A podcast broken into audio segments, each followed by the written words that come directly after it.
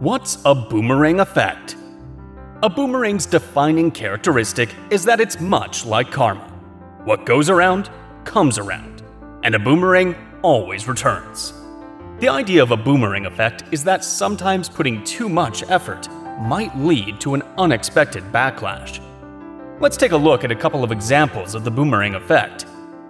Imagine that you really want someone to agree with you. So you try to persuade them. You keep going on and on. You throw everything you have at the problem, and in the end, the person is so tired of the experience, you get the opposite effect. They remain unconvinced and angry because you used too much effort. Another example is when you are trying to get to sleep early. You push yourself so hard to fall asleep that you find yourself lying wide awake because you get stressed. Putting too much attention, effort, and energy into achieving an outcome, in short, can sometimes lead to the opposite outcome. Why does the boomerang effect happen? We are usually taught that we have to work hard to get things, and sometimes we take this advice too far. It's not that we need to stop putting in an effort, but there are several disadvantages to doing too much. First, it can lead to tunnel vision. It becomes hard for us to see any other possibilities, paths forward, and alternatives. We become so focused on the goal that we lose sight of the context, which makes us less likely to adapt if there are any changes. Secondly, it happens because too much effort does not always translate into better outcomes.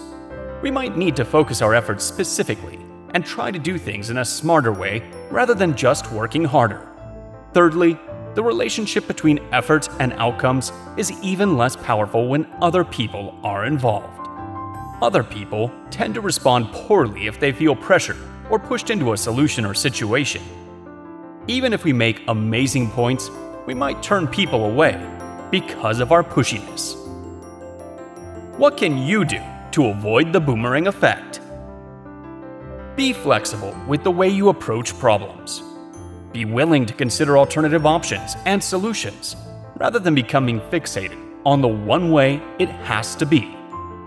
Don't try to force people, and definitely cut down on being pushy. Offer the option, your opinion, and the benefits you see.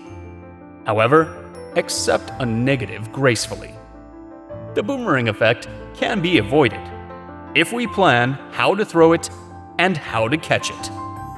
Be flexible and smart about the way you approach your problem.